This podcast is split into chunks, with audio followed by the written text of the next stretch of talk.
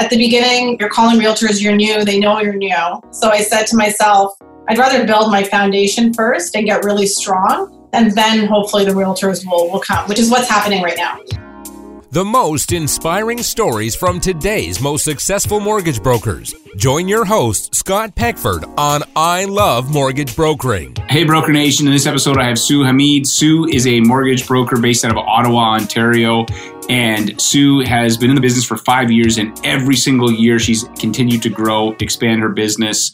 And Sue takes a non-traditional approach to a business. So most people tell you you need to build real estate partners, uh, realtors, which I'm a big believer in. But Sue was like, no, no, I'm not going to do that. I'm going to do networking events and go out and build my community. And so Sue shares how she did that and some advice on how to do networking. So I'm personally not, it's not my strength, but she shares some really good tips on how you can become better at networking. So check out this interview with Sue. I think you're going to love it.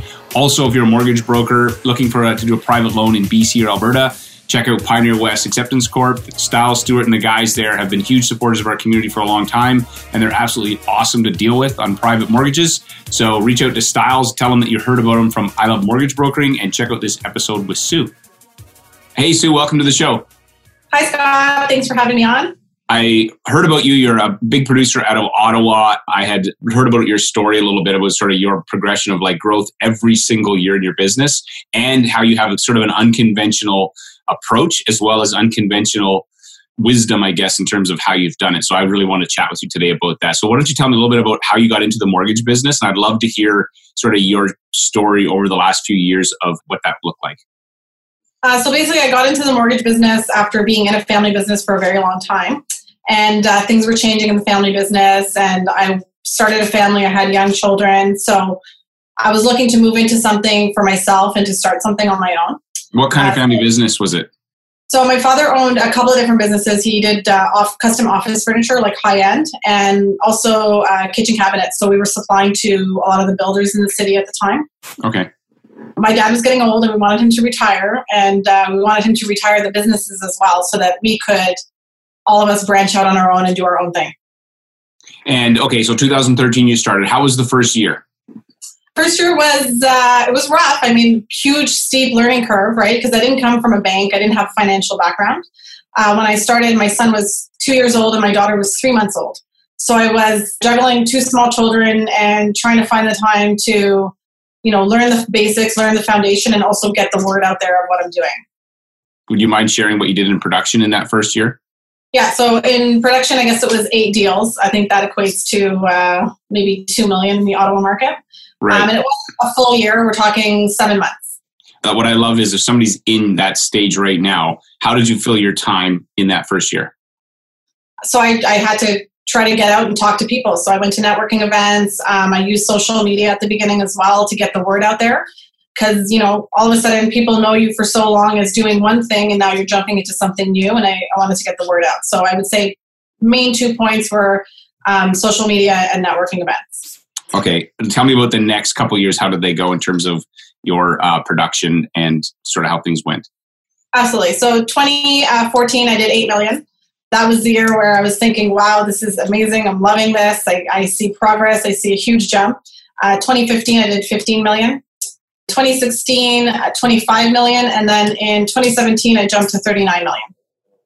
Okay, so you basically had growth every single year. And then one of the things you had said in our pre interview conversation is that one of the pieces of advice you were given was to chase realtors, which I am actually, if you do it properly, I think it's, it can be a good strategy. But you're like, forget that. I'm not going to go after realtors.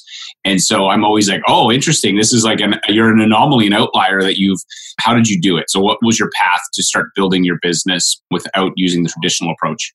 Yeah, so my rationale behind it of not chasing realtors was at the beginning, you know, you're calling realtors, you're new, they know you're new. I could see every all the other new agents in the office doing the same thing. So I said to myself, I'd rather build my foundation first and get really strong and then hopefully the realtors will will come, which is what's happening right now. So at the beginning, I focused uh, a lot on going out and and being productive, you know, every single day. I would look at my weeks at the beginning on a Sunday night and if I was not busy enough, I would find you know events or opportunities to participate in that would get me face to face in front of people. So, well, give me examples of what type of events and things would you go to? I was part of a lot of ladies organizations in Ottawa. And for me, that was a huge part of my business because uh, women supporting women in business is huge. And I tapped into that really early on, knowing that if I could support other women in their businesses, they'd want to support me in my business. So I went to a lot of female business events, either breakfast meetings, lunch meetings, there was afternoon meetings, stuff like that. Uh, and then I would literally just go online and find different business networking events to click attend, and I would show up. Right. Okay. So, and, and now just out of curiosity, you said you had a young family. So, how you must have had some kind of support. I don't imagine you left your kids in the car, right? You're like, hey, no, kids, you just stay in the car and leave the window down a little bit for you. I know I'm just joking. So, how yeah. did you manage to have the bandwidth to go out and do the networking events? Because then, and then how many hours a week would you say you spent on this in those early years when you had time? In the early years, I would say starting in 2014 in year two, um, I probably tried to attend at least four to five events a week. So we're talking, you know, two hours each event. So let's say 10 hours a week. I had great support. Uh, my mom definitely helped me with my kids whenever I needed her to. I would drop them off if we had lender meetings or I had networking events. And my husband, also being self employed, uh, he was also flexible. So we basically made it work. And um, paperwork for me was typically after 9 p.m. when the kids were sleeping. Right. So you just had to structure your days. Okay, so about 10 hours a week, and then you had some family support in order to allow you to go out and spend 10 hours a week. Uh, and okay, so uh, personally, the way I'm wired, I'm not good at networking events. Like, it's just not my jam. If I go to a networking event, if I meet one person, I'm happy, I'll ch- chat with them. And so, ha- tell me some of the things you did in order to make networking events successful because it's I'm like it's like a foreign language to me definitely. And they're not it's, it's uncomfortable. You're walking into a room of you know 20 30 40 people. You don't know anybody. And you've got to come in and kind of just start mixing and mingling. So at the beginning of course it was a bit tougher but as it became part of my routine i got used to it i am social so i love to go out and talk to people i would just mix and mingle there was always like 20 30 minutes of open networking and then there would be more of a sit down formal part on with most of the meetings i would say uh, so in the mix and mingle, I would, you know, try to at least talk to five or six people. I would always go up to them and ask them about their business and, and be interested in them. It was never about me. So I wouldn't go in there and say, hi, I'm a mortgage broker. You know, do you have anybody for me? I, that was never my approach. My approach was always to try to find common ground to communicate and find out more about them. And then it led into, you know, building a relationship, right? Okay, so and then you meet somebody, try to be interested in them, which is really good advice. So when they asked you what you did, did you have like a certain response that you would use that you found was effective? Yeah, I mean, I would mix it up. You know, I would just say a little bit about myself, being a mortgage agent at the time or broker now, what I love about my business. So when talking about yourself and what you do, I think it's important to uh, be passionate about it, like be excited about it. So if I'm sitting there saying I'm a mortgage agent and I have this dreadful look on my face and I it looks like I hate what I'm doing, then no one's really going to want to work with me, right? Mm-hmm. So share, you basically made sure that you would identify what you were, but sharing your passion and the love. Because you're right, that's infectious in a good way. When somebody's passionate about something, they're like, "Oh man, I'm so." My wife teaches sourdough, and she's so excited about sourdough, and you know all these things, and and I'm like, I'm interested in sourdough because you're so crazy about it, right? Plus, I get to eat it every day, but I get what you're saying. So, yeah, that's a really good a distinction to make sure you bring passion to that. So, then what other things would you do that would make those networking events effective? Another thing I would do is I'd follow up. So, I think uh, the key thing when you're meeting people is you're gathering their cards, follow up afterwards. So, if I made any connections with any people at the events and I thought that it could be a you know a longer term referral relationship both ways, then I would reach out to them and set up a coffee meeting one on one. I'm basically creating a little document here as we're talking because I'm real good at this. I'm like, it's like I'm going to school on how to networking. Uh, so be interested, have a response, but make sure that you're bring some passion to it, and then follow up in terms of. So were there people that you met and you were like, because sometimes I've gone to networking events, people are like, oh yeah, we should do coffee, and it's that whole, but you know they're full of crap, and you're full of crap, and so how do you make sure that you're actually going to follow through, and then walk me through that?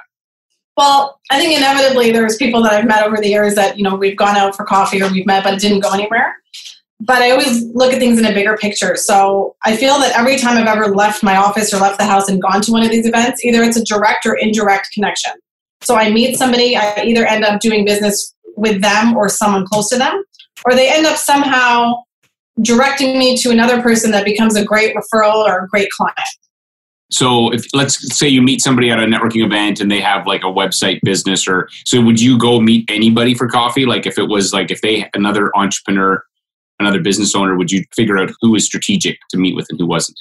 Yeah, it, it was definitely strategic. So I looked for uh, businesses that kind of parallel us or that we would be able to establish some kind of relationship with. So I mean, if I met realtors, obviously, if they were interested in meeting with me, I would talk to them, absolutely. Financial advisors, you know, anybody in home and auto, accountants, stuff like that. Any businesses that didn't seem like it would be a direct relationship, I'd still keep in touch because down the road, they either need financing or they hear about somebody who needs it. And then in their mind, they're thinking, oh, well, I met that girl, Sue, at that event. Maybe I should connect her, right? Okay, how did you stay in touch? What was your, let's say you meet somebody, they seem interesting, you go for coffee. Do you have a system? Was it just sort of, do you have a good memory for these things and you just know when, oh, I got to remember to bring this person back in? Or like, what was that like? So I, at the beginning, I would meet people at these events. A lot of these events were stemmed off of social media. So the event itself was advertised there. Yeah. So I would connect with them on social media which is the easiest way to stay connected because I'm very consistent on there. I always post, I share content, I share stories. So I find, you know, I met somebody maybe three years ago and they'll message me this year and say, I have I have a client for you, I need help, right? Now I have a little bit of a better system because I'm on a, a better platform CRM wise where I can input the contacts and segment them into different categories like realtor or financial advisor so I can keep in touch with them passively that way. So it would be a combination of both the CRM and of course staying connected on social media. So you would, if you met somebody at an event, you'd always try to friend them on Facebook or whatever, so that now you get into their orbit. Is that that's actually a really good yeah. idea? Yeah. Like from a, even if you didn't do coffee, adding to your social network is a great idea. Okay, so some of these events I'm sure you'd go to and you'd get a chance to do a little pitch, like a 30 second, hey, I'm awesome. So give me an example of what you did to because the growth and the volume growth that you have is in my experience of you know 200 interviews I've done is very unusual for someone who uh, has shunned the realtor path, right? Like who hasn't used the realtor path. So you must have a decent way to communicate your pitch. So what does that look like when you're in a room full of people and say, "Hey, I'm Sue, and I do." Exactly. Okay. Yeah. So I get up and I say, "I'm Sue Hamid, um, mortgage agent. I do residential and commercial financing." My ideal uh, referral or client right now that I'm looking to help is anybody who's been declined by the bank or another mortgage broker. I will not leave a stone unturned until I find out if the deal is possible. So I would love to chat with those people.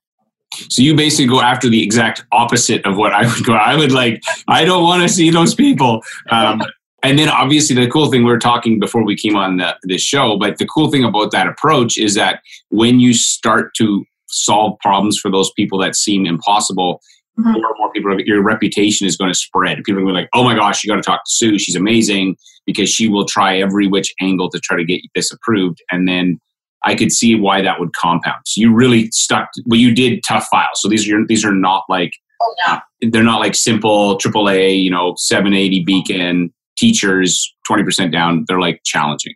No, I've done crazy files where even everybody around me, everyone in my office would say, There's no way you're getting that done. And that would fuel me even more to figure out a way to get it done. You don't like to hear no, do you? You're just like, I, I don't believe it. No, nope. and I'm not I'm not buying what you're selling. So what percentage of your business is A versus B? So like would you categorize? Yeah, the funny thing about that is it has changed year to year and it continues to change. Um, last year, I would say I probably did anywhere from 60% A, 40% B in private. Mm-hmm. Uh, the year before that, I probably did more private than A stuff, more B stuff than A stuff. And then uh, this year, I think I'm back to like a 60 40, maybe 65 35 split on 65% being A business and the rest of it being uh, B or private. Because what's happening now is that when the word gets out, even someone might be an A client, but their realtor or their friend is telling them you have to go see Sue because you're for sure going to get it done with her. And right. it can be the cookie cutter file. It's so simple, but they think that they need. But um, yeah, you just yeah they just send you there anyway. You might as well go to where if that if it is a problem, you'll solve it. So when did you decide to hire an assistant? So at what point were you like, oh my gosh, I'm going to pull my hair out if I don't get help? What when was that?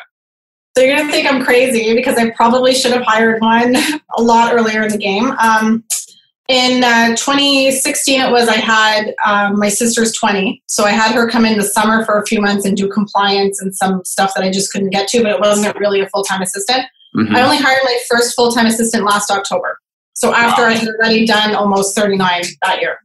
And when you did 39 million and 60% A, 40% B, how many hours a week are you putting in to do that? And knowing that you picked some of the challenging stuff? A lot. I would say there was a, a lot of days I'm here all day. I'll go home, do my stuff with the family and the kids. And then once they're down, I spend another two hours maybe on the computer. In retrospect, I should have brought somebody in like at the beginning of the year. I, I do regret it. But when I got so busy, I actually didn't have the time to hire or train anybody. Right. That's always the way. It's usually you get to a place where you're literally drowning and you're like, oh my gosh. And then you bring them on, you're like, crap, I don't even have time to show you to help save me time. So, what kind of happened once the assistant got, and you got an experienced person. So, what happened once that, that started to work? Like, how did you feel in your business? Well, it's crazy because most people would say, okay, I have an assistant and now I'm just going to relax a little bit. Um, immediately, I turned back into time to go back out there and network some more. So, this year I've already hit like end of June 25. Right. So you're on track for like 50 mil this year in terms of production. And so another growth year for you. With the assistant, like, because you were obviously putting in a lot of hours before, are you still putting in the same amount of hours or are you like, I'm able to manage it a little bit better. Like I'm trying to balance family time and, and work life, of course. And uh, last year, you know, my kids were like, "Mom, you know, stop working, stop working so much." Right? Like right. that. I felt that they're young. They're seven and five now so now I feel like I can manage my schedule a lot better. I'm not necessarily putting in those long hours. I am by nature a quicker worker, mm-hmm. so fast. Uh, when we used to have our family business, I could do the work of two or three people, basically. Mm-hmm. Right. Also, you're on CTV Ask the Experts for 18 months. You've only been in the business for five years, which is amazing. How did you land I have a guess that how you landed it. My guess is that it was through some networking event that you met the right people that got you in the door. But I want to know what. How did you get that opportunity? So it, it is somehow I I met somebody at the right time at some point in the last five years. And what happened last February is uh, me and my business partner left our brokerage and opened up our own office under the Mortgage Alliance Network. And uh, immediately when we made the announcement and we left. What I did was an email blast, and it was actually a video email blast. So him and I did a professional video where we were announcing to everybody what we've done and what our plan is. And uh, somewhere in my blast was one of the managers at CTV was a part of my database, and I didn't even know it. Mm-hmm. And so it ended up in her inbox. She watched it, and then they called me to come in and chat, and that's when it all came together. Oh, interesting. So you uh, she saw you on video, sort of you were doing it was like a, a, resume without you even realizing it, and she said, "Hey, you seem to be good on video, and let's see if you want to do this." And so, how often do you do this CTV program? So it's every three weeks in the morning around nine thirty a.m. I pick the topic, I create the content, and I send it over, and then we do the the segment. It's about fifteen minutes long. So, do you, how do you leverage that? Like, you must leverage the heck out of that because I would. I would be like, man, I had a radio program for a while and stuff in my market, and so I'd squeeze that for everything I could get out of it. So, what kind of things do you do to leverage that opportunity? So, uh, I think the one thing that's worked the most is I've shared it on all my social media channels. I actually share the segments, mm-hmm. and that from day one gets me immediately. It's Like people, not everyone's watching CTV at nine thirty in the morning, right? So I sponsor the ads and I actually advertise them. I pay for it on Facebook and Instagram. And just the traction I get from there is amazing. I had a client come in yesterday who told me that her mom watches me on CTV all the time, and her mom told her she has to come see me, which was That's awesome. awesome. You're like, woohoo! Yeah, um, exactly. Um, okay, so and then on these, just out of curiosity, what would you invest in one of those? You get an episode every three weeks. Do you have like a budget you set for it? I usually do three weeks of sponsorship, and I spend about three hundred dollars. Okay. And then how many views and stuff will you get from something like that? So they're primarily Instagram and Facebook. Uh, I'll get anywhere from sometimes there's thousands of views on, on Facebook and Instagram. You can only see who's liking it, but that goes up to three, four, five hundred sometimes. Okay. And it's pretty smart what you're doing because you know there's a new piece of content coming every three weeks. And so you basically keep it, you spend an ad to run it for three weeks to keep it on the radar. So it's smart. You also mentioned that you share stories and other content on social. So what what do you give me an example of a story that you share that got good traction? Okay, so every now and then I like to share what I call the deal of the week. So I'll post a story. I'll post a really funny uh, GIF, like that image of you know somebody jumping up and down in happiness, and I'll I'll tell the story of like a very very difficult deal that I accomplished. Um, I have an example, a recent one, if you want to hear it. Yeah, hit me. I love stories. Okay, so I had a client who uh, he had a previous bankruptcy. We're talking about a very large bankruptcy, over five million uh, in the past. He put an offer on uh, property maybe six, seven months ago, and he went firm. He, in his mind, he's always worked in the way that he can get financing no matter what. Like he's he doesn't take no doing this for a very long time. No, he doesn't. We're very similar in that sense. We get along. But what happened was when he put the offer in, he had gone to a few different brokers, and everybody was telling him, like, you're crazy. You're not, this is not getting done. And he went firm and he extended it like three, four, five times. Very patient sellers, surprisingly. And uh, he was referred to me by actually two different realtors told him to call me, and I had both done difficult deals in the past for these two realtors. So when he came in, I looked at the file and I'm like, okay, this is going to be very difficult because it involved financing the property, getting a second mortgage on the property. There was a VTB involved, and I had to put collateral on another one of his properties. Okay. Right. So a lot of moving parts. So I went into it like in stages. I'm like, okay, let me first get the first mortgage secured. I need that before I can go shop for the second. And the collateral on his other property uh, ended up taking too long, so we actually restructured it at the last minute to be a VTB. So essentially, it was 100% financed, including the VTB. A little bit over 100% actually. Oh wow. So the vendor was obviously flexible, and was it an expensive property? Not too much for Ottawa. It was uh, 600k. But the plan with the property itself is to tear down the home, and it's large enough to build three singles in a very prime area. Okay. So the, So- the profit on the property is, is substantial. Okay, so you had there was a plan there, like an exit and stuff, so the investors, the lender knows. Okay, I can. Okay, that's cool. Yeah, so no, I think it's great when you share stories or examples of problem you solved, situation, and then people go, "Oh, I've I've heard that," or and so do you get good traction from those? I do, yeah. I get a lot of reaction. I get, and that's where I built up on that over the years, where I'm showing them what I can do or what's possible, and that, that's where I'm getting a lot of referrals from. I absolutely avoid ever posting, "Call me. Here's today's five year rate. Here's the rate here." I, I, I don't do that. I won't do it. Yeah, that that's not effective. That's the equivalent of going to a networking event and saying, "Hey, here's my card. Uh, call me if you need me." You're like, it's it's just a you know, it's all about you. Um, Exactly. And um, I went to a networking event once, and I was talking to a friend about real estate, and this realtor just walks up to me and goes, "Oh, I heard you're talking about real estate. Here's my card." And I'm like, "Get out of here!" Like I wouldn't call you now if you were the last realtor. I would sell it myself if you if I had to, because I'm just like I'm so insulted by the fact that you a interrupted my conversation, b could care less about me. All you were thinking about is like you wanted a, you thought you could get a listing, and I was just like, that's just that is somebody with no I don't know, no people skills. What's low emotional IQ? I guess is what it was. Absolutely. And they're only thinking about themselves, and people will read that on you in a second. If you're going in and it's all about you, they, they're seeing it on you. Yeah, yeah, they can. You can you can feel people's intention. So, um, and probably you having a background in a family business where you had to deal with customers all the time, that probably helped in terms of the networking because you're good at somebody comes in the store or whatever, and you're like, hey, build a rapport quickly. And Absolutely. so, okay, so I'm just trying to think. There's some other questions that I had. You also, and I I really appreciate one of the things you did. You're like one of the. I think you're. I want to say you're the only guest that's ever sent me literally like a bio that's like I'm like oh crap this is awesome so I have it all highlighted like crazy here. I'm Um, very detailed. Can you imagine how my lender notes are? Yeah, well, yeah, exactly. I was like, oh crap, this is awesome. So you said that you're you're willing to take risks and have always invested back into your business. So give me some examples of risks that you've taken and, and investments that you made. Actually, I want one that didn't work, and then I want one that worked because I think people. I don't want to just share, hey, everything works all the time, and you know, be like Sue. I want to if you could share one that didn't work, what happened, what you learned, and then one that did.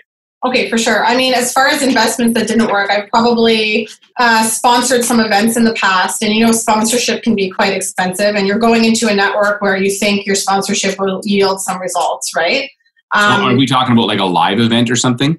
yeah, like a sponsoring a you know a large dinner or a large event. Uh, I've done a couple of them, and I find those ones are never an immediate return and not necessarily direct business. Um, sometimes I do it just for branding, to be honest with you. So, in regards to spending money, uh, if I'm advertising or marketing or doing a sponsorship or an, or an event, I don't always go into it thinking I need an immediate deal out of it. I never think about it that way. I always look at doing a combination of multiple things and the potential of it creating a stronger brand and also giving me, you know, potential clients that come through. So part of it for you, I'm I'm writing some notes here, but you play the long game with it, and you're you're thinking, I'm building a brand.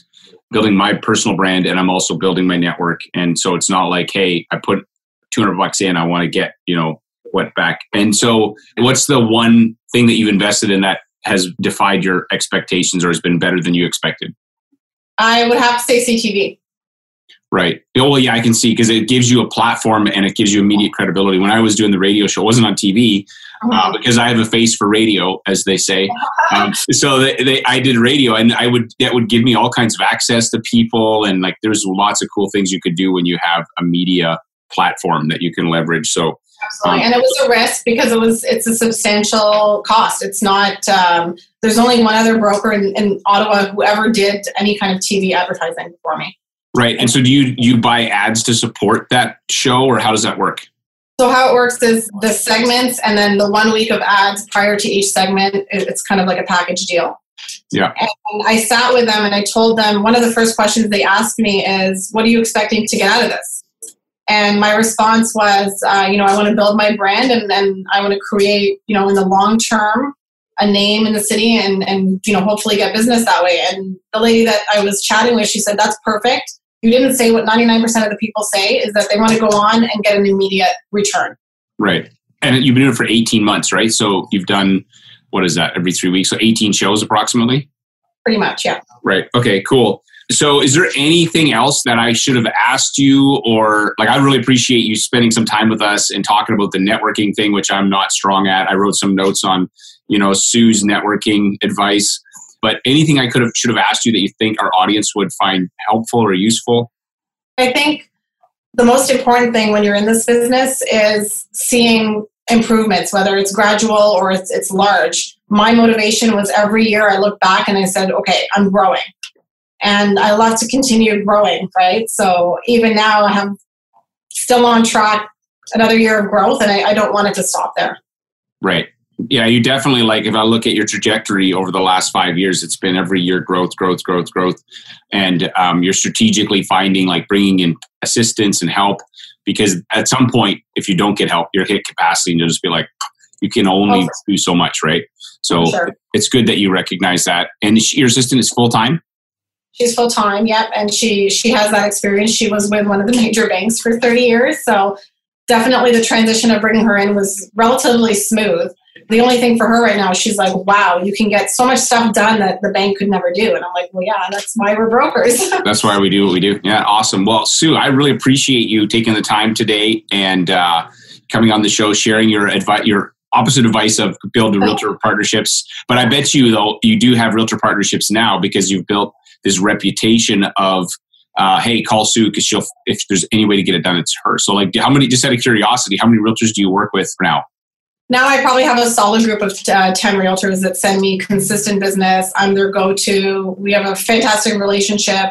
They don't really have expectations from me other than the fact that they want me to get the deal done and do it well, and that's it. So that was built over time, and that's why I feel that doing it the opposite way and building my base and getting strong in my business and then attracting the realtors naturally was uh, I, I, felt that was a great way for me to, to start my business right awesome well hey and thanks again for being on the show and uh, sharing your story and your journey and i'm excited i'll circle back to you in a year and see how you're doing again see like hey sue are you still crushing it which i'm sure you will be so that's awesome that sounds good Thanks for listening. If you like the show, please head on over to iTunes and leave us a review. If you do, you'll get three deals in the next week. Okay, that's not entirely true, but we'd really appreciate it. Also, you can check out everything at ilovemortgagebrokering.com. See you next week.